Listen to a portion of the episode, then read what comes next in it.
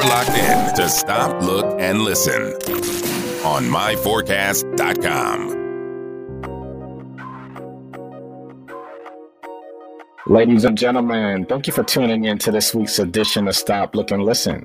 I'm your host, LeTroy Gardner. Now, this week, we have an artist, an entrepreneur, an activist, and a survivor. Um, such an amazing story, so powerful. The perseverance that that she's shown. Um, we have Miss Elizabeth Mikotowicz. Welcome to the show, Elizabeth. Thank you for having me. Did I get it right? Did I get the last name correct? Okay, Yeah, cool. Good job. All right, nice. Yeah, so I mean, like I said, you have an amazing journey that we're going to touch on a story of survival and activism. Um, but first, like, give us a brief snapshot into your childhood. Um, you know, just talk about growing up, and did you feel like you grew up in an environment that was conducive to success? Um, well, I was adopted from birth, and you know, regardless if you have uh, a healthy, you know, adopted family or not, adoption comes with trauma because of the separation of family.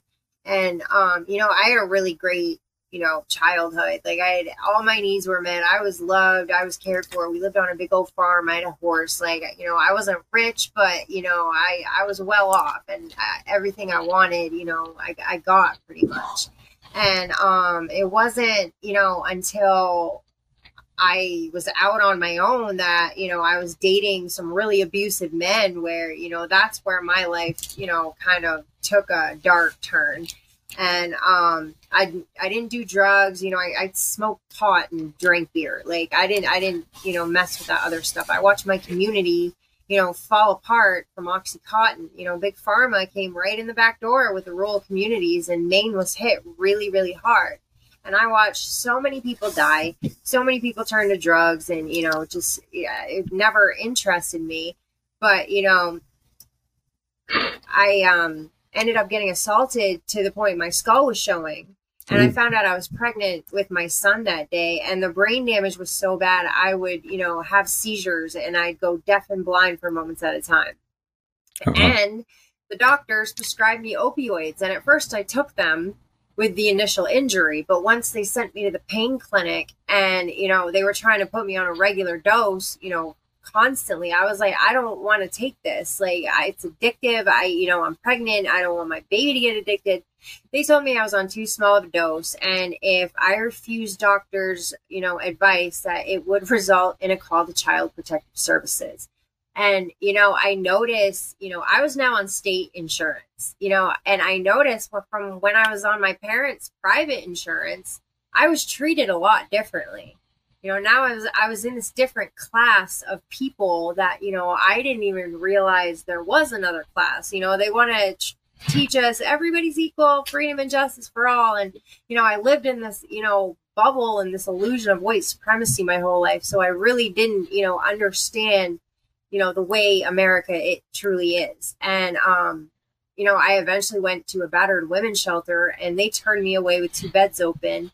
They said that my injuries were too extensive and that my situation put the other women in the shelter in danger. So, you know, drug dealers ended up, you know, helping me out, giving me a place to stay. You know, I, I lost my apartment because of him, and I made a deal with my father that um, if they wouldn't help me, I'd sign temporary guardianship over, you know, to him for my kids because like I was, I couldn't even take care of him half the time anyway. I was, you know, un- unconscious on the ground, having seizures from this head injury.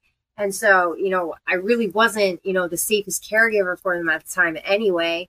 And once I did that, I lost my insurance. So I could no longer, you know, get medicated from the doctor. I was, you know, self medicating on the streets. And, you know, I lost, you know, all my vouchers, all my public housing. And, um, so that you know once you lose that you know if you if you lose custody of your kids or if you sign temporary guardianship over you lose all of your public aid that you had and um so you know, I eventually caught charges in 2011 and I did seven months in the state, but then the feds picked it up in 2013, you know, for the exact same drugs, the exact same substance and bus that I'd already finished my state time to, before, you know, there's no such thing as double jeopardy, you know, with drug dealers. You know, the state can pick you up and then the feds can pick you up and you're going to go to jail for the, those, the same bus twice, even if you cleaned your life up. And, you know, once I went to jail, I really saw the institutional abuse that was going on. Like, for instance, you know, my first week at Somerset County, I witnessed an entire pod of women get stripped out because they signed up for a razor, and a male sergeant wanted a list of who shaved their vaginas and who didn't. Those that did were punished. Like, this is the PG stuff that goes on there. And, you know, I it really opened my eyes to, you know, they're really actively committing genocide still in this country like before Trump filled up the ice camps with, you know, all the refugees and, you know, you heard about those women getting sterilized against their will. I met women in prison who had been sterilized against their will. And by like the third or fourth girl, I realized not a single one of these women are white that this is happening to. Like you don't hear this happening to white inmates. And now all of a sudden, years later, it's a great day for white lives with the overturning of Roe v. Wade. Mm-hmm. Like they, this is them trying to, you know, keep the white race, you know, at, at the biggest number. And, you know, it's just, it was really eye opening. And I really couldn't, I really couldn't believe, you know, a lot of the stuff that I saw. I mean, for another thing, I was in prison with all the female vets that had, you know, gotten thrown away by the military because they stood up to their rapists you know, these are the women that are in prison. You know, 70% of women in America in prisons have some sort of sexual assault or domestic violence in their past. You know, that's what got me to prison. I, I had no plans on being a drug dealer. Like, I was in college, I had plans, you know, and this is what happens. Your life gets, if people's basic needs aren't met, they become desperate and, you know, they become more likely to commit a crime that they would normally never commit. And, you know, we, America makes up 25% of the global incarceration population. We're only 5% of the world. So, I mean, we have more people in prison than entire continents, and they want to gaslight us with land of the free, you know, freedom and justice for all. And, you know, I'm sure everybody's wondering, you know, why are there so many people in prison? Well, it's a free workforce. They have bypassed slavery laws you know, with mass incarceration. And, you know, we made $5.25 a month working 40 hours a week. A hospital saves $350,000 a year contracting their linen to be washed by inmates instead of paying regular Americans a minimum wage. Not even a living wage, just a minimum wage. Like, and over the pandemic, before the pandemic started, we had three empty houses for every homeless man, woman, and child in America. Now we're at 29 empty properties for every homeless person. They're criminalizing homelessness. And like you can't even feed a homeless person in some cities without getting a fine or getting some sort of, you know, legal repercussion. This is this is what they mean when they they say they're criminalizing homelessness. And you know what they wanted all these um, prisons across America were taking out PPP loans to add on to their wing to to their prisons so they could get more beds. And the corporations said, "We will buy all the prisons as long as they stay at 90% full capacity." They are making money off of the suffering of the American people. And it's all about a free workforce. If they can round everybody up, all the homeless people, all the criminals, all the drug addicts, then, you know, they get a free workforce. These corporations don't even have to pay us, you know, a fair wage because they have so many inmates doing it for free. And, you know, this is what's really scary because they, this is, you know, this is the end game for them. Mm-hmm. All right, so percent, the rich. Uh, yeah. uh huh. All right, so yeah, so yeah, you got a mouthful there. So let's kind of let's go back and just um, review the fact that, um, like you mentioned, you were in a few abusive relationships. You um, had a couple yeah. Children as a result of um, some injuries sustained in an abusive relationship. You got um, hooked on Vicodin. Um, yeah. Then you tried to seek um, help at a domestic violence shelter. Um, just yeah. talk about what, trans- what transpired from there and how did their response impact you? Um, well, at first they called me a liar. Um, they said, You're not crying. Most women come in here and they're crying. And when I was eight months pregnant, um, my ex had pushed me around and I started crying. And he held a knife up, like right up to my eye, and said, One more tear rolls down your cheek, and I'm going to cut your face off. Hmm. So when someone's already put you in the hospital, like, and almost killed you, you're more inclined to believe what they say when they threaten you. And um, so after that, I would just bottle my emotions up because, you know, he threatened me so bad over crying. You know, that was like, you know, wiring my brain to, you know, if you cry, you're going to be in danger. You're going to get your face cut off. So, you know, after that, like I kind of went into shell shock and, you know, completely disassociated. I had no emotion when I went in there. And, you know, I didn't realize I had to cry on cue for these people.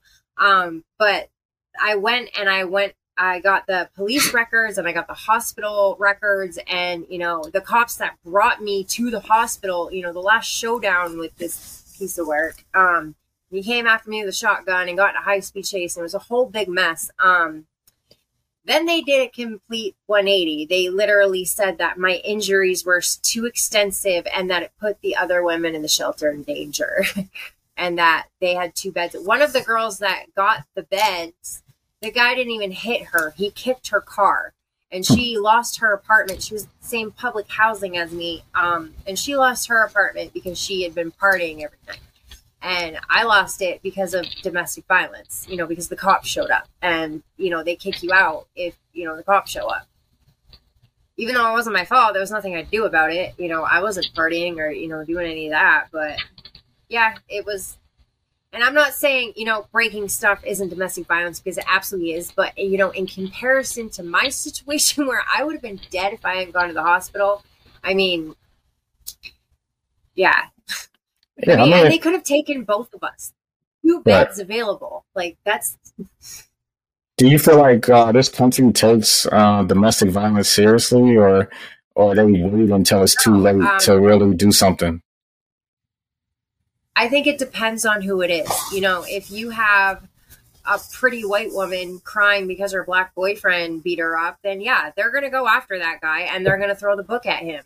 But if you have, you know, some pastor who's beating the crap out of his wife, you know, they're going to do everything they can to protect him. The whole church is going to, you know, tell that woman she needs to submit more and she needs to, you know, do what he wants and please him and forgive him because that's what a good wife does. And yeah, we have a very misogynistic rape culture. You know, I had conservative women telling me if you don't want to get raped by cops, then don't go to prison.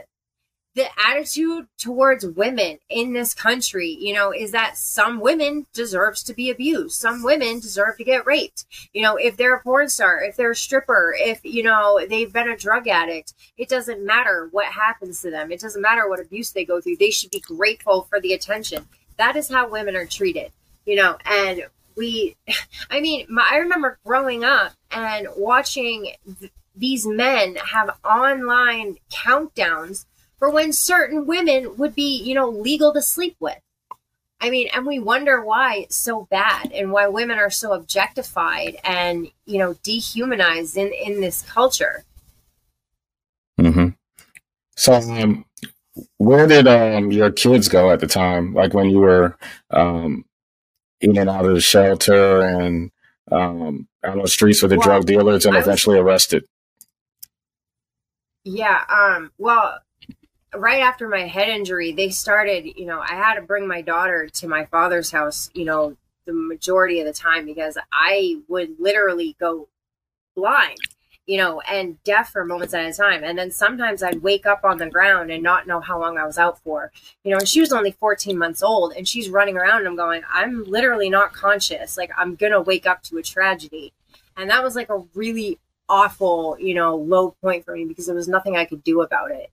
You know, it's not like I could take some med and have this brain damage go away or, you know, anything like that. And so my dad took her and you know we lived in the same building so you know i could just go downstairs you know and see her whenever i wanted but you know once um i moved out of there and into public housing um and my son was born like i was yeah i was trying to survive you know, that man. He choked me to the point my windpipe collapsed in on itself and the damage. You know, it, you know when you have a plastic tube and you you bend it, it's got that crease. Like you can straighten it back out, but it's got that weak point mm-hmm. where it'll fold in on itself. What my windpipe was doing. And like if I hiccuped or something, it would literally just shut in on itself because he choked me so bad. I mean, he used to strangle me with my curling iron cord, like all kinds of like sadistic stuff. And um like I was mentally like like after him, the next guy that put his hands on me, he's the one that went to the hospital because I started snapping on people. And so like I was tough enough from all the trauma he put me through to handle myself in the streets. So like I started, you know, moving up the chain relatively quickly and you know, yeah, I got involved with more and more dangerous people, you know, showing up on different law enforcement's radar, you know, and it was just like I, I at the time and I would disassociate and be like, this has got to be a movie. Like this is not my life. Like you know, running with bikers and you know crazy people and like all this stuff. Like this is stuff you see in the movies. Like this is not really happening to me. And it's like the trauma, like you don't realize the damage that it does to you, you know, until you can finally, you know, be in a place where you're safe and you can really process it. Dr. Todd McLean provides periodontal and dental implant services in two convenient locations. They offer over a decade of experience treating patients, and appointments can even be scheduled in the evenings, weekends, or early mornings. Give them a call in Chapel Hill at 919 537 9774 or in Durham at 919 484 8338 or visit them online at gumsandimplants.org.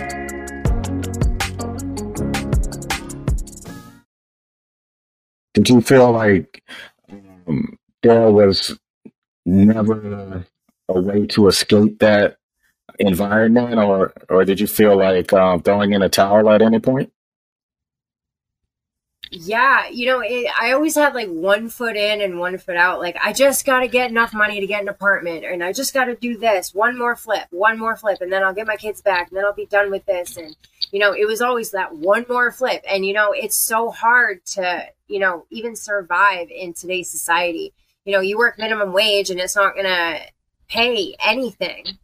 And, you know, it's just, it was that always trying to get out and not being able to. And, you know, my my PTSD was so bad. Like, I mean, I I felt like I was no good for my kids. Like, mm-hmm. I really would like, you know, I get to the point where I'd be like, they're better off without me.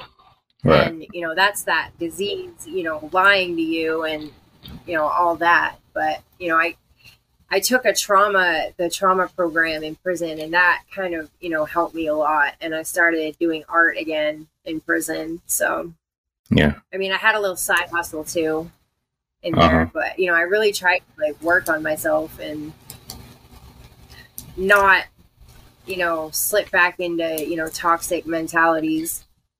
Mm-hmm. you know, you can sit here and say you're the victim all you want to, but at the end of the day, eventually abuse is going to make you toxic too. And if you don't face that, then you're going to pass that trauma on. You know, women love to talk about the abusive men, but these abusive men all have one thing in common a really toxic mother in their life that messed them up. So it's like we can either heal and, you know, stop the trauma or, you know, we can we can pass this on to our sons and create more misogynistic abusive men. Mm-hmm. So how long um, were you in the federal prison? And like just share the story of when you got locked up. Um yeah, it was 2013, and um, I was the longest. Um, my actual sentence was 37 months. Um, mm-hmm. I actually ended up going back for nine months on probation. Okay. Um, so, like, just talk about your support system inside the penitentiary and outside. Like, um, who did you turn to, and what was, you know, the key to success while incarcerated? Um, well, that depends. If you have an open case with the feds, you know, I didn't trust anybody. Like they, the feds played some scary games, you know, with pe- sending people in trying to get information off of you. So, I mean, you really don't want to talk about your case. And, you know, it's a journey. You might find some cool people in there to, you know, help you pass the time and, you know, be a friend. But at the end of it, you know, you go in alone and you're going to, you know, do a, um, at least some of your bit alone. Mm-hmm. And, you know, you can't take people with you when, you know, you get sentenced and when you get transferred and all that. So, I mean, like, yeah, I have women in there that were like sisters and mothers and you know you, you could always find a friend in there right. and you know that that's i think some people when they get out and you know they're just on probation and they're not trying to go out and party or they're not trying to relapse so they're not hanging out with anybody they end up miss missing you know that connection to people uh-huh. and they don't necessarily want to go back to prison but they miss the connection you know that they had with you know people you know you're going through you're being oppressed together so you end up trauma bonding you know to a certain extent i think mm-hmm. yeah so i mean you were speaking earlier about the high incarceration rate in this country uh, let's give me your thoughts on prison reform and changes you would like to see made in the criminal justice system um well, um, we in Maine, we just got a bill passed mandating all jails in Maine provide tampons and pads free of charge for women, and that is a problem. Women will literally make their own tampons, being desperate and you know get themselves infections. Like they can afford to give us tampons and pads, you know. Um, and the other uh, bill that I'm working on um, is regarding the PREA complaints um, because these these institutions get to conduct their own investigations. So they basically decide how it turns out, you know, whether it's justified or not. And when I filed a PREA complaining at Somerset County, they forced me to strip in front of cameras. I was at Alderson. When Alderson got the complaint back, they wouldn't even allow me to read it. They read it to me and then told me I couldn't have a copy of it. So when you get out, you only have 100 days to file a complaint against an institution, the first thing they ask you for is where's the PREA complaint? You know, where's where's the um, outcry at the time? You know, did you follow the chain of command? It's like, well, yes, I did, but they wouldn't give me the paperwork. And by law, they have to, but there's no consequence if they don't. And this is the problem. So, what I've been proposing with um, Maine state legislation, but it should be across the board, you know, across, you know, all 50 states, you know, that there's, you know, a financial um, like a financial consequence for every day they stonewall an inmate. Because mm-hmm. you can't just not give people their paperwork. You know this causes other problems too. You know like i couldn't get my medical records and you know so that you know set things back with my doctors and my therapists like it's just another way for them to cover up their abuse. So i would really like to see you know institutions not being not being the ones that conduct their own investigations and you know there being an actual consequence if they don't give people their paperwork. Right. All right. So um, you um, just also they, they just they, go ahead. Sorry. Go ahead. Uh, they need to stop abusing people while they're in there. You can't traumatize people and then expect them to be, you know, functioning members of society. And you know, the other thing was that the reason why I went back, I was on thirteen hundred dollars of psych meds that the prison had me on. When I hmm. got out, I had no way to pay for it. So now I'm spacing these psych meds out and, you know, spiraling and detoxing off these psych meds. Your heart can stop, you know, if you stop taking some of these things like lithium, which mm-hmm. I was on. And, you know, it's really dangerous to just, you know, have people on these, you know, high levels or high doses of these medications and then just have no way for them to get more. You know, you are asking for a tragedy to happen and they're going to go back to prison. They're going to get blamed for whatever happened while they were on it, and then they're going to go back to jail. Uh huh. I mean, so you spoke to spoke about adjusting to life in prison, and then um, after your release, um, you know, the therapy sessions and detoxing from psych meds. Just talk about yeah. adjusting to life after prison. Um, you know, it's like everything's brighter almost and everything's moving like super fast. But it's also like really scary and, you know, really overwhelming because, you know, the only high levels of stimulation you have in prison is chaos and violence and some sort of, you know, traumatic you know, thing going on. So, you know, it makes normal stimulation completely overwhelming. Like when I went, uh, when I got out and, you know, I went to Walmart, just all the stuff in the store, like I felt like I was going to have a heart attack because my brain wasn't used to, you know, having to, you know, look at all this different stuff, you know, compared to white walls. You know, your brain literally slows down from the lack of stimulation in jail. And so when you get out, it's it's terrifying. It makes everything feel terrifying. Like people talking over each other would send me into a panic attack. Mm-hmm. Like, and that's just not you know you're rewiring people's brains to do this and you know in solitary your brain protects itself so it shuts down empathy it shuts down you know emotional processing so these are the reasons why people freak out when they get out because you know their brain is just you know completely overwhelmed and over uh, stimulated. Uh huh.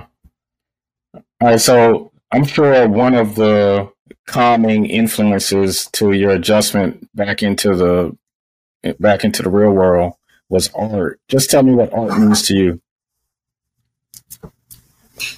Well, um, my mother would send me these books called Zentangle art and it's like this meditative doodle art and that really helped me ground myself you know and distract myself from you know the ptsd i was dealing with in jail um, but i also i had one of the highest paying jobs in the prison. Um, i was paid $57 a month to paint murals on the wall. So um, you know and also i'd paint on cups for inmates and it was kind of like giving them a piece of their identity back. You know they they strip you of everything. They give you they take your name and give you a number and you know you're given the same clothes as everybody else and you just have no individuality in there and so you know when i got out um, i i kept on with the art. And you know since janet mills had taken over and i was able to get health insurance and go to therapy and get mat treatment you know this time around and i was really able to stay sober because of that just that one policy change of getting health care and you know having the support i needed and not you know trying to self-medicate on the street and deal with my trauma. You know i had to deal with my trauma before i could deal with my addiction and actually stay clean. And um, for those of you struggling out there you got to get to the root of why you're doing it. Are you doing it because you're in chronic pain? Are you doing it because you it's the only way you're happy? You know you got to find out why you're getting high.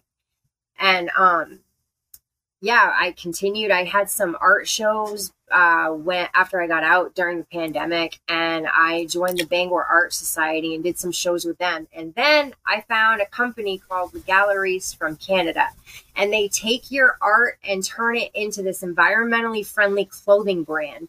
And it comes in plus sizes, so it's like really inclusive to everybody. And um, I got some stuff to show you. Okay. Um, yeah, like this is one of my bags. So I paint all these designs, mm-hmm.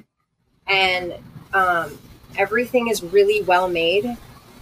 Like this is a really nice scarf for summer, and it's just really pretty. And I was so happy, you know, with with the sizing of these clothes because you know a lot of brands they size their stuff really small, and as women we have like we're told from birth like we're our worth is based on how skinny and pretty we are.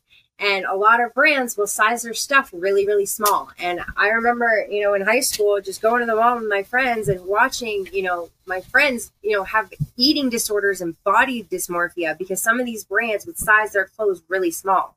And mm-hmm. so this brand doesn't do that. Like if I ordered it and, you know, a small was actually like pretty big on me. And, you know, um, it's not going to feed into that body dysmorphia. You know, I've never dealt with eating disorders, but you know, I've had other mental health issues. So, you know, and I'm I'm kind of a weirdo. Like one day I'll be kind of like gothic and like dark femme, and the next will be like butterflies and flowers, and so I'm kind of like all over the place. Right. but there, there's definitely like something for everybody. Okay. Well, tell us where we can for everybody out there. Tell us where we can find it. Yep. Um, it's legalaries.com slash en slash elizabeth dot and you have to put my name you know slash elizabeth and all that at the end because if you just put legalaries it'll take you to their main website and they have other artists that do what i do so. Mm-hmm. so like um you yeah, know dealing with everything that you've experienced like how has that trickled down to your kids? Like um were they able to sort of avoid some of the the trappings of life that you encountered? Um, you know, unfortunately, um, I did end up passing down some traumas to them, and that was really, you know, hard for me because you know you never want to be the cause of your kid's pain, but you know, just by default, you know, my dad ended up adopting them when I was in prison. So, you know, they ended up getting, you know, that generational trauma. And my daughter ended up dating some not so nice boys. Um, and, but, you know, she came out of it so much stronger, you know, than I ever did. Like it kind of broke me for a while. And she just kind of, you know, learned from it and stood up and was like, well, I know how to set boundaries now. and, you know, she just was kind of like this little soldier with it, you know, pushing on. And I just love that about her. And, you know, they're both doing really good in school and everything. So, I mean, I'm really happy about that. I mean, I'm sad things didn't go the way, you know, I wanted them to, but, you know, they have a great life mm-hmm. and I'm still in it. So, I mean, when you're sitting in prison with women who don't even know where their children are and the state can't tell them because they've lost them in the foster care system, like, you know, you really become grateful that, you know, at least you know where your kids are. You know, at least they're with family. They're not being passed around the foster system and, you know, prof- profited off that way. Like the suffering of the American people is a trillion dollar industry and when they send us to prison, they you know they they traffic our kids in the foster care system, and they get all kinds of funding doing it. Uh huh. All right, so Elizabeth, what do you see when you look in a mirror? Um, I see a woman who is tired of the political and dystopian nightmare, you know, we're dealing with in the United States. But, you know, I'm I'm excited about life. Like I'm in a good place and you know, I'm I have a lot of good things going. Like I never thought, you know, I'd be responsible for, you know, getting bills passed and, you know, other other stuff like that or talking to podcasters like you. You know, I never thought I'd be doing that. And, you know, it's really, you know, cool what life has to offer. I mean, you can you can be upset that you broke a piece of pottery or you know you can take the pieces and make a beautiful mosaic with it. You know it's it's your really your choice. Mm-hmm. Okay. So like um so would you change anything about your journey? You know you know getting from a to z because i think everything you're doing now you know is based on everything that you encounter from a to y Right. Yeah. I don't think I would know to fight for the things that I'm fighting for. And, you know, yeah, if I, and no, I couldn't change it because, you know, if I didn't go through that, I wouldn't have my son. And, you know, I love that little boy. I, I go through it all again for him, you mm-hmm. know, no matter what. And, you know, I went through what I had to go through to see what I had to see. And it, you know, opened my eyes to what I needed, you know, to tell the world about apparently. mm-hmm. All right, what's next for you? Um, well, I am almost done editing my book. I wrote a book um, in depth about uh, prison and you know all the institutional abuse that I witnessed, all the racism I witnessed, um, and I really point out you know the corruption, like how it's one big money pit, and you know where the money's going, and you know, things that, you know, how literally how they treat you and you know the psychological you know and my recovery. It's not about my crime because you can't write about that and profit off of it. But um you know i really just want to like expose the system the best way i can and um keep getting my brand out there. I got it in a few stores but i want to get it in uh um, like a chain retail store. So right. that's one of my goals too. Okay well, feel free to plug anything that you need to plug. You can plug the clothing line again.